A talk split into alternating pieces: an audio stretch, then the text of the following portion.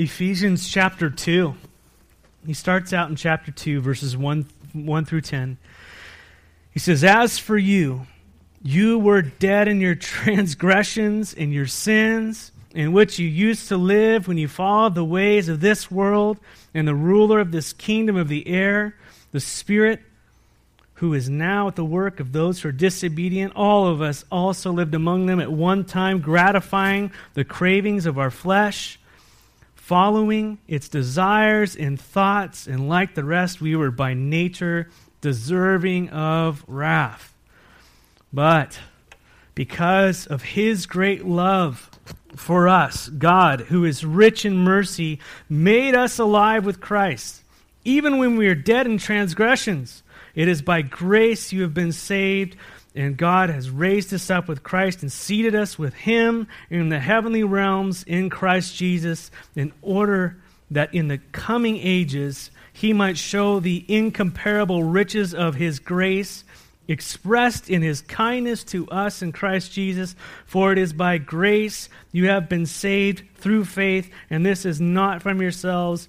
It is the gift of God, not by works, so that no one can boast, for we are God's handiwork, created in Christ Jesus to do good works, which God prepared in advance for us to do.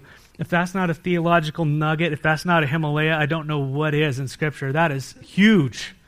That talks about so many important things for us, for our ministry to the world. I mean, this is like, this is foundational as a Christian to understand these things. Chapter 1, previous chapter, Paul reminds the Ephesian believers that their posi- what their position is Christ in Christ is. And we know from verses 1 through 14, he tells us the firm foundation we've been seated upon in Christ Jesus. This is what we, we stand upon. This is what we're seated upon. This is we're just firmly planted in this. This is this is what we move from and we live from. Amen? How many of you tried to jump, in, you know, from the beach, you know, playing beach volleyball or in the sand? You just like, ah, it's so frustrating. Your footing, you can't get your footing. We are on a firm foundation. And Paul wanted us to know in chapter 1, verses 1 through 14, what Christ has done for us, who we are, seated in Him. And he said, You were chosen before the foundations of the earth. You were predestined to adoption you were redeemed. You were forgiven. You were given the plan and you were given the Holy Spirit. And this is what the believer is in Christ Jesus. The, and all these things have been done for you past tense. They're done, they're yours. Awesome. Yay! And by the way, these, this is, describes what it means to be a part of the church. Ephesians chapter 1 describes who the church are. We are the chosen, the predestined, the redeemed, the forgiven, the ones with the plan, the ones with the Holy Spirit. Amen? And then in verses 16, 23, we see how to pray for the church. Paul says, Paul says it's not just enough to read theology, we got to pray it in. Because the Word of God has to be infused with the Spirit of God into our hearts, making it a reality. How many of you have read your Bibles and you read something and you go, okay, yeah, for God so loved the world, He gave His only begotten Son, and whoever believes in Him, and we know it, right? But what happens, and we kind of just go, yeah, okay, I get it. Or we can quote Bible verses and all that stuff, but what happens when you're just sitting there and all of a sudden the Spirit of God connects that verse and it just radically transforms your heart? That's what he's talking about. It's not just to know to know the list. Do you know that you were chosen before the foundations of the earth? You were predestined to be his son, to be his daughter. Do you know that? Do you know that he redeemed you? He picked you out of the slave market. He chose you. He forgave you. And then he gave you the plan. You're a part of it. And he gave you his Holy Spirit as a down payment. That's what you have right now. And for the Lord to infuse that, Paul is praying that the eyes of their hearts would be opened. This wouldn't just be religion to them, it would be life. Who they are. It would change. They would realize this is who I am, this is how I'm seated, and that changes what you do, how you live, because chapters 1, 2, 3, all about who you are. Why? Because it gets to how we live, and then finally how we stand against the enemy. So he's laying a huge foundation here. So, Paul, in that prayer, he gives praise, perseverance. He tells them the plan, the power, and the person, all of the P, the five Paul's P's prayers. Yeah. Anyways, so chapter one reminds us of who we are in Christ Jesus and teaches us how to pray so that truth will impact us. And now, Paul, as he continues to teach the Ephesians about who they are in believers, he contrasts with who they were before they came to Christ in Jesus. He wants to tell them right off the bat this is who you are. By the way, when you came out of darkness, this is, this is who you were. This is what was going on. And I think that's important to the Ephesians because us as believers, we need to know who we are, but we also need to have a clear distinction as to who we were, what was going on. What did, and this is all about salvation, what did God save us from? And this also helps us as believers as we look out into the world, which is our mission field, that is our calling in life to glorify God by reflecting Him to other people the gospel of Jesus Christ, as we go out there and we look at the world, we see who they are because that's who we were. Amen? And we're able to relate and we're also able to communicate truth. Light. And so he, he begins in chapter 2, verse 1. As for you, you, past tense, were dead in your transgressions and sins, in which you used to live when you follow the ways of this world and of the ruler of this kingdom of the air and the spirit who is now at work in those who are disobedient. So Paul is describing what every person is like before putting their faith in Christ Jesus, before they were saved. This is what we were like. In verse 1, Paul makes it clear that you were what? We were what? Dead. Dead. That's a very encouraging message Paul wanted to start out the Sunday morning by saying, You were dead. And he always gives the hard news before he gets to the good news. I mean, he started out with the good news, but he just wants this is the gospel here. You were dead. He goes, This is the state of every person before Christ. And so for the believer, this is our past. This is what we were. And for the rest, this is their present. He says, As for you, you were dead in your what were we dead in? In our transgressions and sins. We know Paul isn't speaking about physical death here. He's not, you're not physically dead, right? We're all kind of breathing and living and walking around. So, what is he talking about? He's talking about spiritual death. Because in verse 2, we read that we used to be dead, but now we live, right? He says, so essentially, before Christ, we were the walking dead, so to speak. We were alive physically but we were spiritually dead. And the best way to explain spiritual death is to look at physical death. Right now, there's a bunch of our friends out in the mountains right now shooting elk, right? And when we go out there and they shoot elk and it falls to the ground, what do they do? They eat it right away. No. When, when you walk up to that animal, yes, you do eat it. Before we eat it, you walk up to it, and what do you want to make sure? That it's dead. And so, what do you do? Clap at it or sing a song to it? No, I'm not a hunter, so I will be. Uh, but uh, you poke it with your gun, right? And you're aiming at it, and you're just making sure. You're, what you're looking for? What? You're looking for a response. Correct? You're looking for a response. Correct? So, what are dead people? Do they, they have the inability to do what? To God, spiritually they're unable to respond spiritually to God. I know I'm working on all my questions and stuff. Don't worry about it. It's a process. We're five and a half years in. It'll be good. you were dead. And that's what he wants them to know. You're it's in the way he's doing it. Is you're, it's, it's, he's explaining spiritual death to physical death. As a pastor, I've had the privilege and the honor, and it's, sad to see uh, many people pass on, go before the Lord. And one of the most powerful uh, pictures of this is when someone loves someone so much and they're crying over their dead body. And yet they have the inability to respond to that most powerful human affection.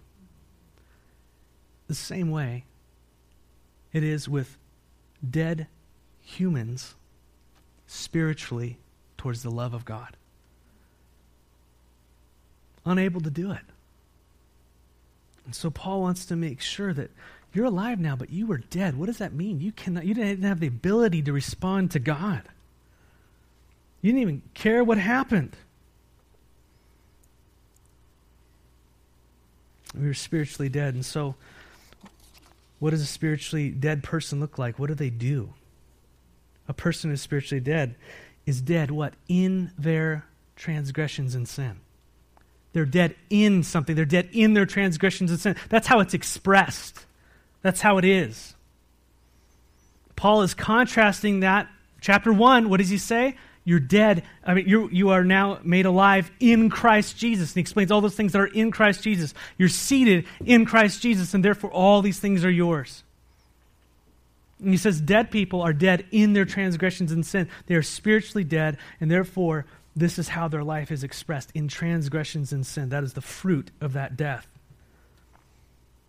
Paul is saying that the saved person is seated with Christ. That's their position. The spiritually dead person, they're seated in their transgressions and sins, their trespasses and the sins. That's their identity. That's what identifies them. We're going to get to good people in just a second, all right?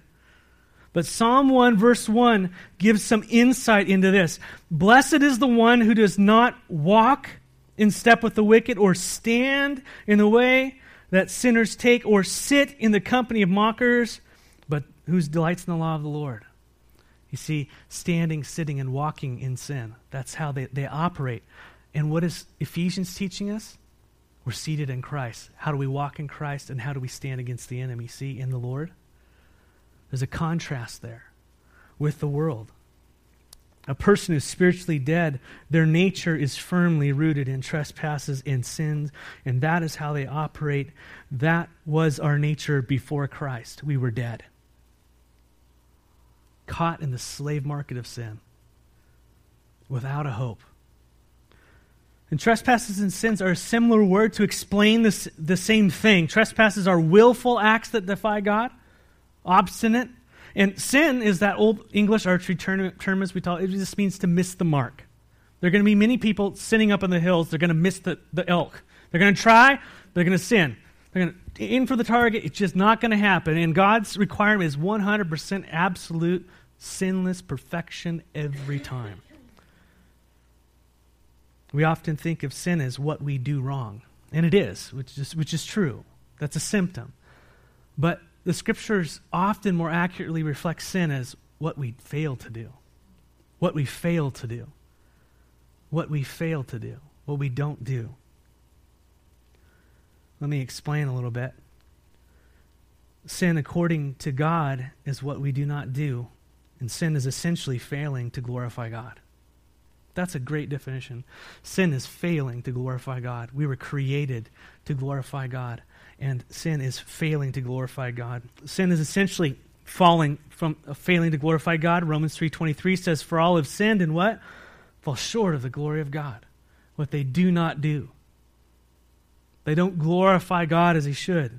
Romans 1:20 For since the creation of the world God's invisible, visible qualities his eternal power and the divine nature have been clearly seen being understood from what has been made so that people are without excuse this is the stimulus all around us right and yet verse 21 although they knew God they they neither glorified him as God nor gave thanks to him but their thinking became futile and their foolish hearts were darkened although they knew God they knew there was a God they neither glorified him they fell short of glorifying God nor they gave thanks to him, but they became futile in their thinking. Sin is falling, uh, failing to glorify God. A spiritually dead person cannot glorify God. They don't have the capacity to. They only have the capacity for trespasses and sins. Now, what about good people? That's where we're going in our minds. Isn't our goodness worth something to God? Isn't our goodness like our attempt to glorify God or whatever people who are outside of Christ we're talking about. Before Christ, that's who we're talking about. We're not talking about in Christ. Before Christ. Do we fail to glorify God? And the answer is yes. We all know that Hitler was a sinner, correct? We all know that thieves and murderers and all these things, we look at them and we can maybe put them on a scale from 1 to 10 from our own broken perspective, right? We go, look at that's a real bad sinner, but not so much as this person and all these types of sins. Paul makes extensive lists so that we know what being spiritually dead looks like, the fruit of it, right? All these types of sins we can probably list, like I said, but you know, Hitler would be on top, and maybe you fudging your things and your taxes would be a little bit lower than that, maybe a lot lower. Who knows in this society? but all those are varying degrees of symptoms from spiritually dead people. God's people, I'm sorry, good people is what I would say, fall short of the glory of God. Being good is not the standard. Being good is not the standard. It doesn't make it. You don't get into heaven by being good. Can't happen. Luke chapter 6, 32, 34. Anytime you make statements like that, you got to back it up with scripture, right? So if you love the, those who love you, what credit is that to you, Jesus says, right? Why? Even who? Sinners love those who love them. Is loving people a good or a bad thing? It's a good thing. So sinners do good things. They love people, right?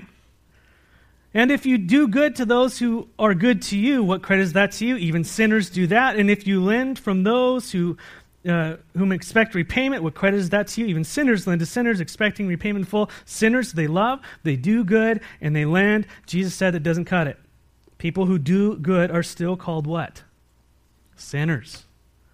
This is very important. Luke 11 13. Jesus speaking again, he says, If then, if you then, being evil, know how to give good gifts to your children, how much more will your heavenly Father give you the Holy Spirit who asks? Who is he calling evil? Parents who give good things to their it's possible to be evil and do good things. Amen? So stop doing good things. No, it's not what I'm saying. Amen. But people who give good gifts to their children are still called evil. I like what John MacArthur says on this. He says, What do you mean evil? Well, their evil is not manifested in the fact that they do good for their children, it's manifested in what they don't do and cannot do. And that is to reach the standard of the glory of God. So the problem is not that people do good, it's that we all have failed to meet God's perfect holy standard we're not good enough. And we can't be good enough because we're dead and we're caught in our trespasses and sins. We're hopelessly lost. Bad news so far, right? What do you think Paul's building up to? He is perfect. The dead try to hit the mark, but they fail, or they don't even try in different, different degrees. I've used this before the Grand Canyon after after church today, we're all going to go to the Grand Canyon. We're going to line up and we're going to run and we're each going to jump across. Are you ready? One, two, we run, and then Matt goes, ooh, and I just fall down the first, and then let's see, Carol, she makes it five more feet. Larry's, you know, he's away, he's a little further. But what happens to all of us, no matter how great we are at running and jumping? We fall short of the glory of God. We can't make it. And we fall into the valley of what? Sin and death. And so our good works only get us. They don't, they don't even match up. That's a, that, even the analogy falls apart. So we're all falling. We're all, the whole world has fell into this pit. We run as hard as we want. We leap as far as we can. Sure, some make it across farther than others. These are our good works. Some trip on the edge, like me, and fall right away. Others gracefully, you jump 25 feet, world record. It was awesome. Look at them. Man, look how good works. They just, awesome. But the problem is, we all fall short of the glory of God. We end up in the Grand Canyon of sin and trespasses. And what is left over is our sin and trespasses. All of us dead, just different degrees of decay different degrees of decay before God. We can't meet God's perfect standard because we're dead. We express our spiritual death in how we live. How do we live? We live in sin and trespasses. And he gets more into that. He says, As for you, you were dead in your trespasses and sins in which you used to live. And he's going to start to explain what transgressions and sin look like when you followed the ways of this world and of the ruler of the kingdom of the air the Spirit who is now at work in, the, in those who are disobedient. So we were spiritually dead, yet walking around. What do spiritually dead people follow? What do they look like? What does transgress- walking in transgressions and sins look like? Two things. First, they follow the way of the world. They follow the way of the world. The Greek word for world here is cosmos, and this isn't talking about we follow the physical world, it's talking about an ideology, a spirit. The walking dead, according to the, ideolo- uh, the ideology of the world. That's what we consume. That's how we live. That's what our standards are based upon. That's how we, our, our, our ethics, how we live, how we breathe, what we're in. We're in the world. We're in sin. We're in trespass. That's what we know. That's how we operate. And so this would be in contrast to the things of the kingdom of God. The walking dead, they buy into the world's philosophies. We buy into humanism and capitalism and Marxism and evolution or whatever. Great things can be redeemed from all of them, good things. From all of them, I'm not, not knocking you know, capitalism. I love that we live where we are, but it doesn't save you. It's a system. Buying and selling, and we buy into these things. The world dictates their standards and their morality. The spiritually dead, they walk in harmony with the world. The, Jar- the Germans called it Zeitgeist, the spirit of the times. Look at our kids. What do they watch? What do they say? How do they act? What influences them? Is it Christ? Is it kingdom? Or is it the world? I'm just saying it straight out. And look at us. What are we influenced? What philosophies do we buy into? What things are we doing? It's all the world. And we're going, yeah, that's all we've ever known. Correct. We're all dead. That is human philosophy. That is what we're a part of. And God is not of this world. Amen? And so, are we syncretized to the world? Are we at harmony with the world? Jesus said, What? Friendship with the world is what? Enmity, war with God. Secondly, the ruler of the kingdom of the air. This is what dead people do. This is what transgressions and sin looks like. We're, we're synced with the world and we're following Satan. The ruler of the kingdom of the air, the air being uh, this, this realm we live in. The Spirit who is now at work in those who are disobedient. That's what he does. He's at work. We go, well, I'm not following Satan. I'm not building an altar to him. No, he's behind the scenes. He is setting up, he's influencing all these philosophies and governments and all these types of things. And he is the one at work in this world. And if we don't think he's, he's ruling and reigning in this world, that's why Jesus is going to come back and put his foot down on the ground and say, thousand years, mine. Who's he, who's he overruling? He's coming back to take it back from Satan. He's going to take him and throw him in a pit for a thousand years.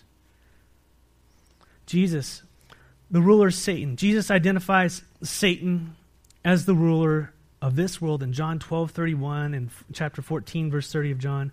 And in Matthew 4 through 11, remember Jesus is being tempted. I've shared this with you before. Satan comes up to Jesus, says, Bow down and worship me. And I will give you what? All the kingdoms of the world. And what did Jesus say? You don't have the authority to do that. Did he say that? No, he didn't. He said, the word says to worship no one else except to the Lord thy God. He didn't dispute it. Satan is ruling and reigning over this earth. And the godly influence upon this earth is what? Is who? The church, the salt and the light of the earth. That's you. That's you.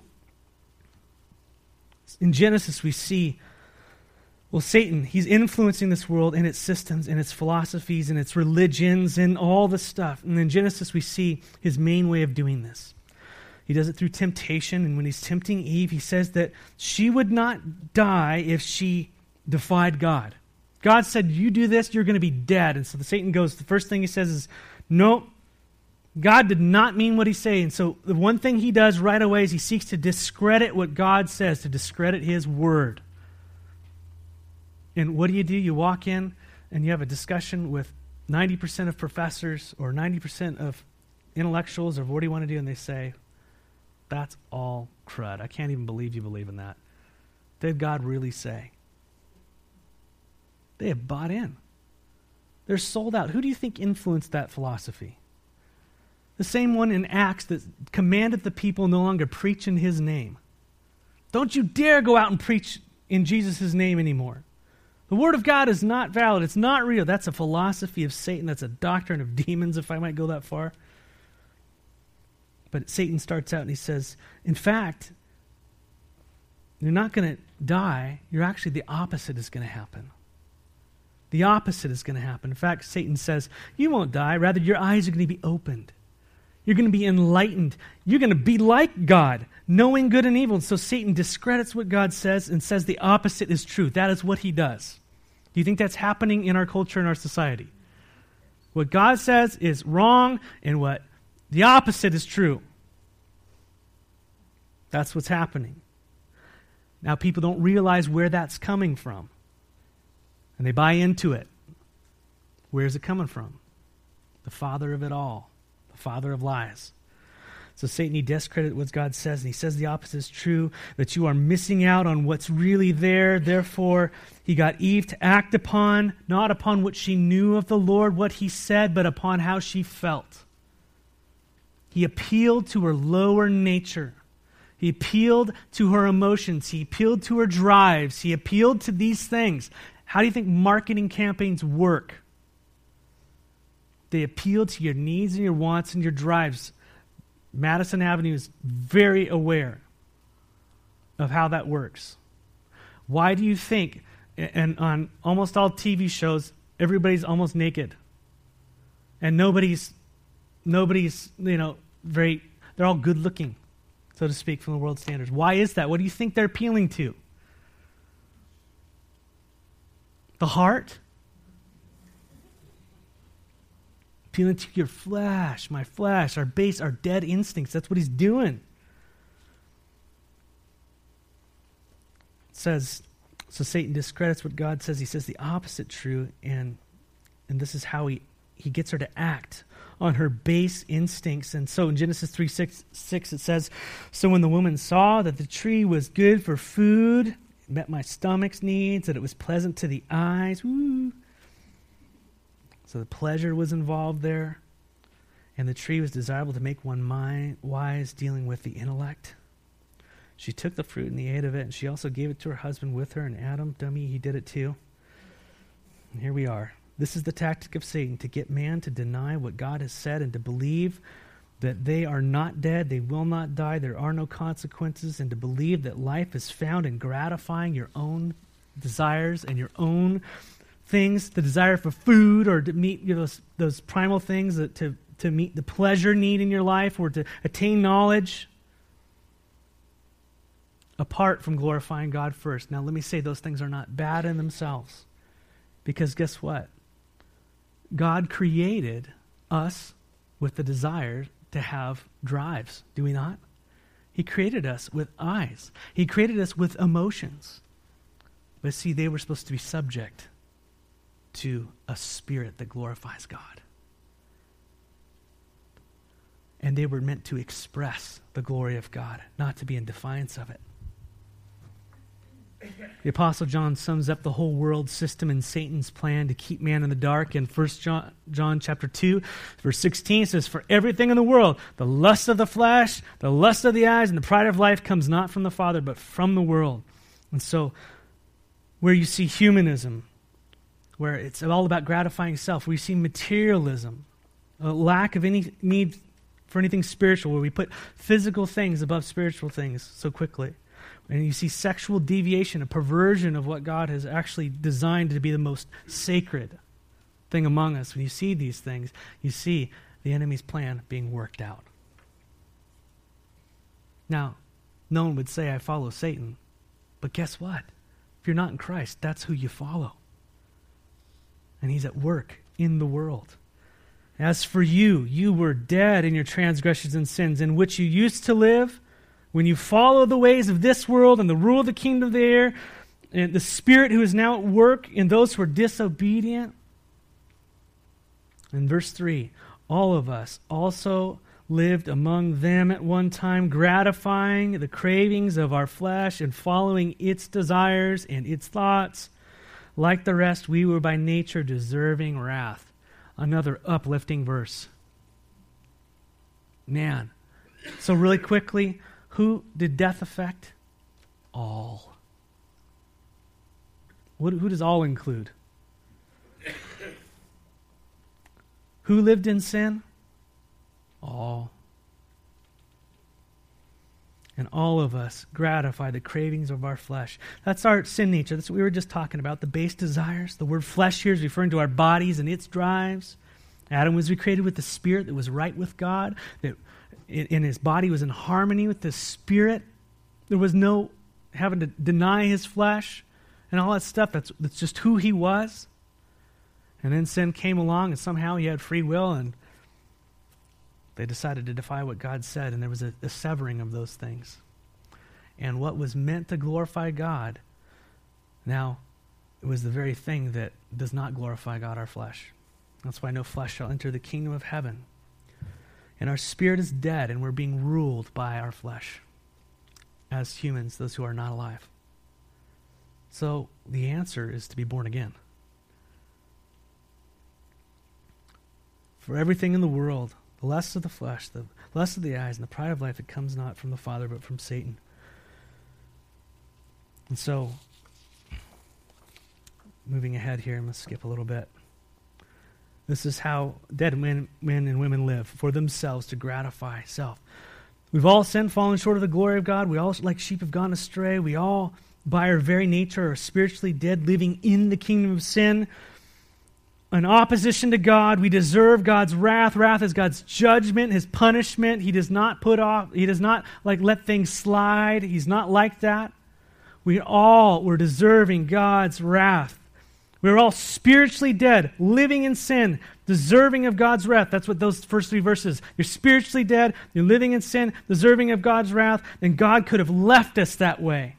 And he could have executed his judgment on it. But there was something that motivated him not to do that. Verse 4. The good news, amen. But because of his what? Great love for us. God, who is rich in mercy. Don't just jump over those words, let them soak into your soul. God, in his great love for us. God, who is rich in mercy, what did he do? He made us alive with Christ. When? Even when we were dead in our transgressions. How did you get that? Did you jump far enough? What does it say? It is by grace you have been what? saved. We need saving from that whole life. The world needs saving. Something about God's character desires to save us from that. What is it? It's who He is. Your God is loving. He has great love, great mercy. He has great agape, unconditional love. Love that. But he's also a God of wrath and justice at the same time. His, his, his justice must be met, and his love has to be expressed. And he's a merciful God. What does mercy mean? He's not getting what we deserve. Grace is getting what we don't deserve. Mercy, he's merciful to us. And is he shallow in mercy? How many of you have had when you walked in that way, you like walked in that way. I mean, you didn't even try to jump. You just you stood at the edge and said, "Forget it." Rich in mercy, vast mercy, not giving you what you deserve. I love that. That's something we need to rest in as Christians. That is truth for you. Your Grand Canyon jump was not impressive, but He loved you. He was rich in mercy towards you. God is rich in mercy. He is rich in withholding wrath and judgment upon dead people that are in rebellion towards him. His desires that none should perish, but all should come to repentance. And that's why that is um, that is his hope that we would respond to his goodness. God gives us the ability to respond. We don't even have the ability by ourselves because we were dead. But he gives us the ability to respond to his love, to his mercy, and yet the scriptures clearly teach at the same time we must respond. You must respond to the gospel in order to be freed from death and life. You must take what he's given and deposit it back at him. You must cast the check of his mercy and forgiveness. You can't just keep it in your wallet. Got to take it to the bank. And that is what God gives life, eternal life with Christ Jesus. But because of his great lo- love for us, God, who is rich in mercy, he made us alive. He made us alive when we were dead. He didn't, we didn't clean ourselves up and come to him. We were dead. We didn't start to follow God. We were dead. He made us alive in Christ when we were dead. It was His idea. He came to you. He pulled you out. He called you. It was His idea. You were thought of before you even thought of it. So, if it's God's idea to bring you into His kingdom, do you think He's going to sustain you in His kingdom? Think He'll He's going to go, "Oh no, I made a big mistake." He's good.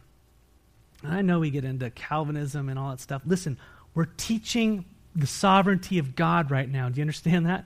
So we're focusing on the sovereignty of God. And when we talk about the free will of man, we're going to talk about the free will of man. Okay, church?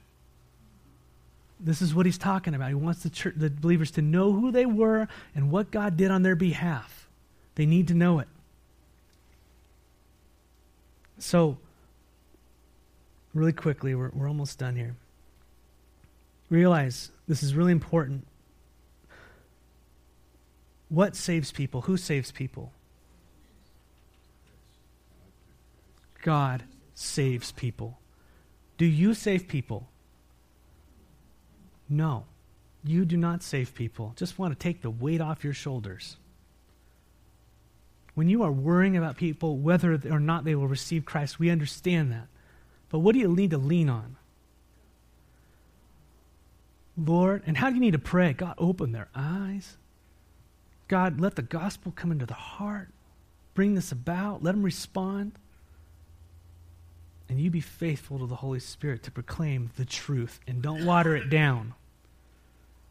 Don't water it down. You're dead. You're caught. This is what you're living in. I was living in there with you. God made me alive, and He wants to make you alive too. And the only way is for you to call out and receive His forgiveness through His Son, Jesus Christ. That's it. He made us alive. We didn't clean ourselves up. God saved us by His grace. God saves people. You proclaim the one who does. Amen? We proclaim it through our words and our lives. And realize that the people you are proclaiming the gospel to are dead.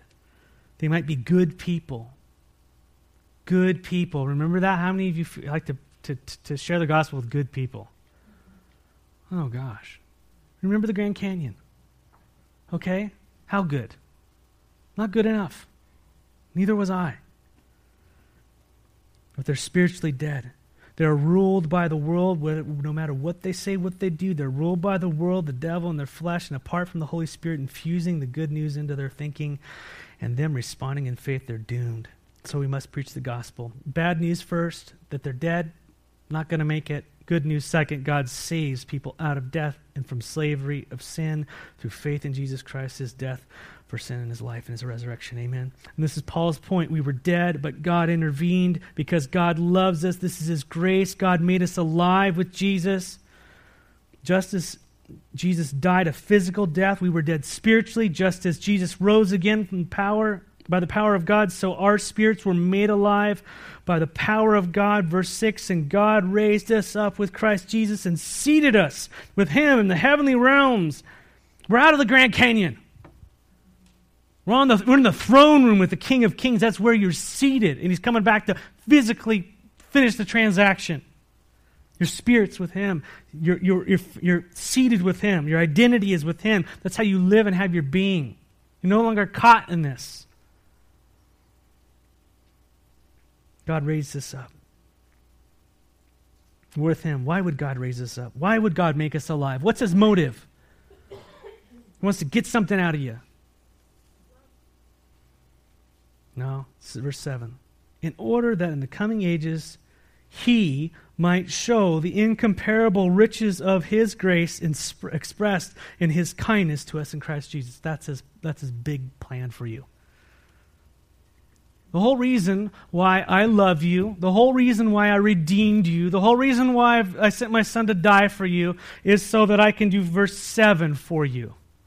Here's my plan. You ready? In order that in the coming ages he might show, put in your name, the incomparable riches of his grace expressed in his kindness into uh, uh, to us in Christ Jesus. Man, God's pleasure is that you would be with him forever and that he would show you the incomparable riches of his grace expressed in his kindness to you in Christ Jesus. What does that even mean? I can't even get there. My mind just goes, ah, okay, it's good. It's good. And my flesh goes, that's boring good. Why can't we just like drink beer? That's flesh. That's death. No, he's going to show you his kindness and his goodness throughout all eternity. And we're looking at eternity as time. That's messed up. We can't even get it. 10 billion theoretical years from now, guess what you're going to be experiencing? Incomparable grace, incomparable mercy, and, just love and kindness from God towards you in Christ Jesus. Those who reject Christ will be experiencing the exact opposite in an eternity.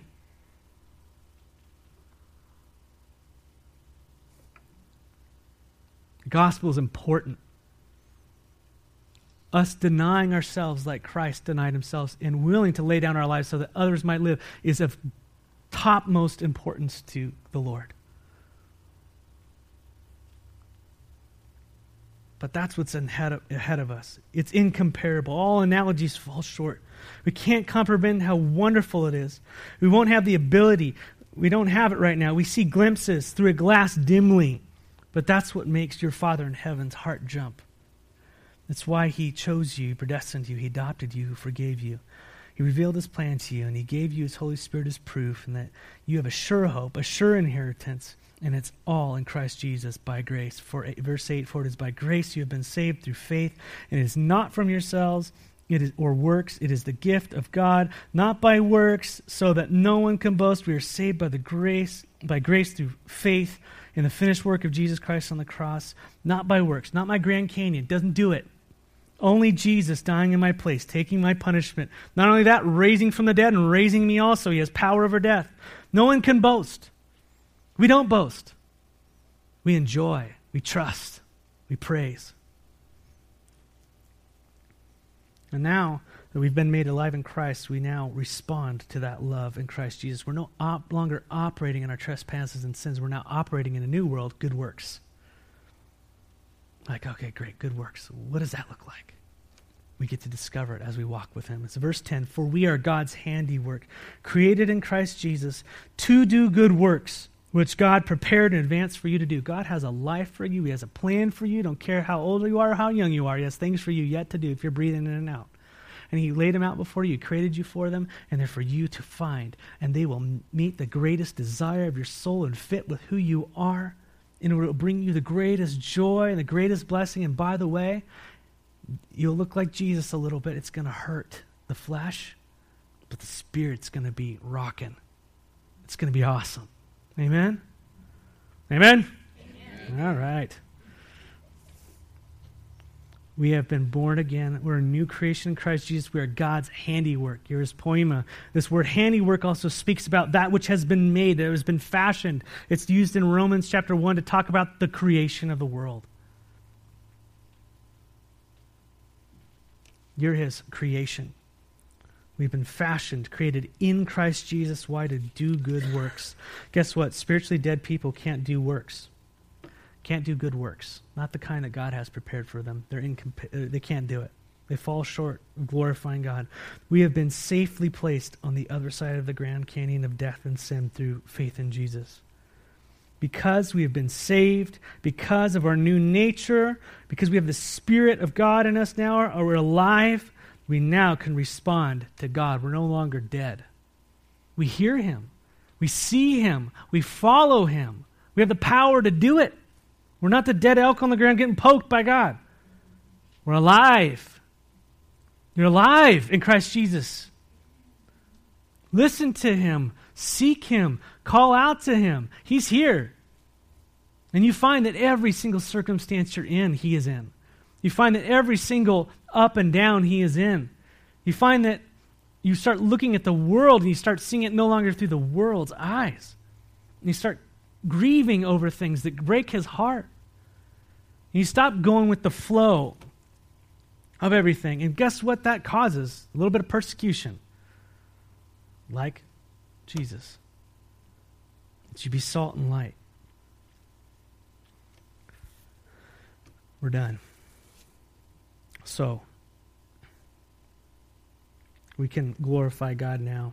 How do we ref- how do we reflect God now through good works? And this flows from God's love for us, and it's shown us in Christ Jesus. And we express our love back to Him through our actions, our obedience to Him. Now that we've been set free from our obedience to the flesh, we're now slaves to the Spirit. Just as you were entangled to that old life, now you are slave to the goodness. Can never let go. Now we love and obey, and this glorifies God. And we begin that by loving one another. We begin by loving one another. So, the marks of the spiritually dead. Here we're closing. Ask your own heart this.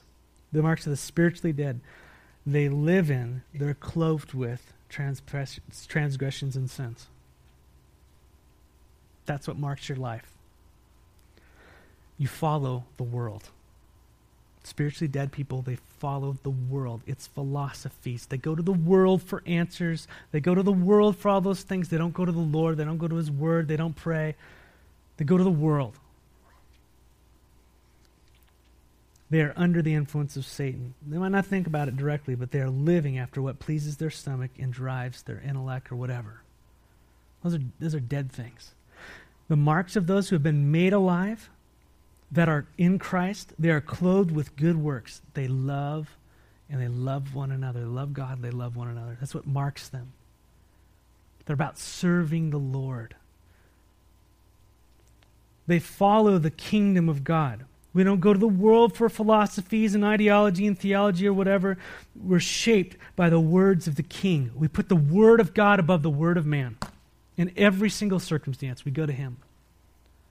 That's what we do. That's what Adam was created to do. Spend time with him in the garden, hear his voice, and do what he says, and glorify him. They're shaped by the words of the king. They long for his rule and his thought to become in their hearts and in their minds more and more, being renewed in their thinking by the, by the washing of the water of the Word. And that's where their treasures, the treasures in the kingdom, not in the world. The treasures up there, Christ seated in the throne. Are, do you treasure Christ? More than you treasure your boat? More than I treasure whatever, I, my guitars? Is he, is he my treasure? Is that where my treasure is? You know? They follow, and lastly, they follow the Spirit of God. The Holy Spirit teaches and directs and guides. In other words, our lives look like Jesus. So, I know this is kind of Himalayan message here. But this is the celebration of communion, brothers and sisters. And this is why we're going to take the last couple minutes and we're just going to, eh, like we normally do, I'm just going to pray here, and then you're going to go and you're going to pick up the cups and bring it back to yourself. But it's a celebration of what Christ has done for you and what's ahead of you. You were chosen. You were predestined to adoption. You were redeemed. You were forgiven. You were given His plan. You have the Holy Spirit. You have a sure hope. You have a sure inheritance. You were dead. You were dead, but what happened? But no longer. He made you alive. We are alive because of His love and His rich mercy, and is by grace you have been saved. And so that's what we approach the table. Enjoy Him. So let's pray. And then as we start playing, go ahead and uh, approach the table and we'll just conclude the service, okay? Father, we want to give you all glory and all honor. And we ask that as we come to you now, as we contemplate your goodness towards us, we would allow these deep spiritual things to permeate our hearts and our minds and our thinking. And we ask that by your grace, Lord, we would know who we are and know how to live in these times that we might glorify you like Jesus did. Amen.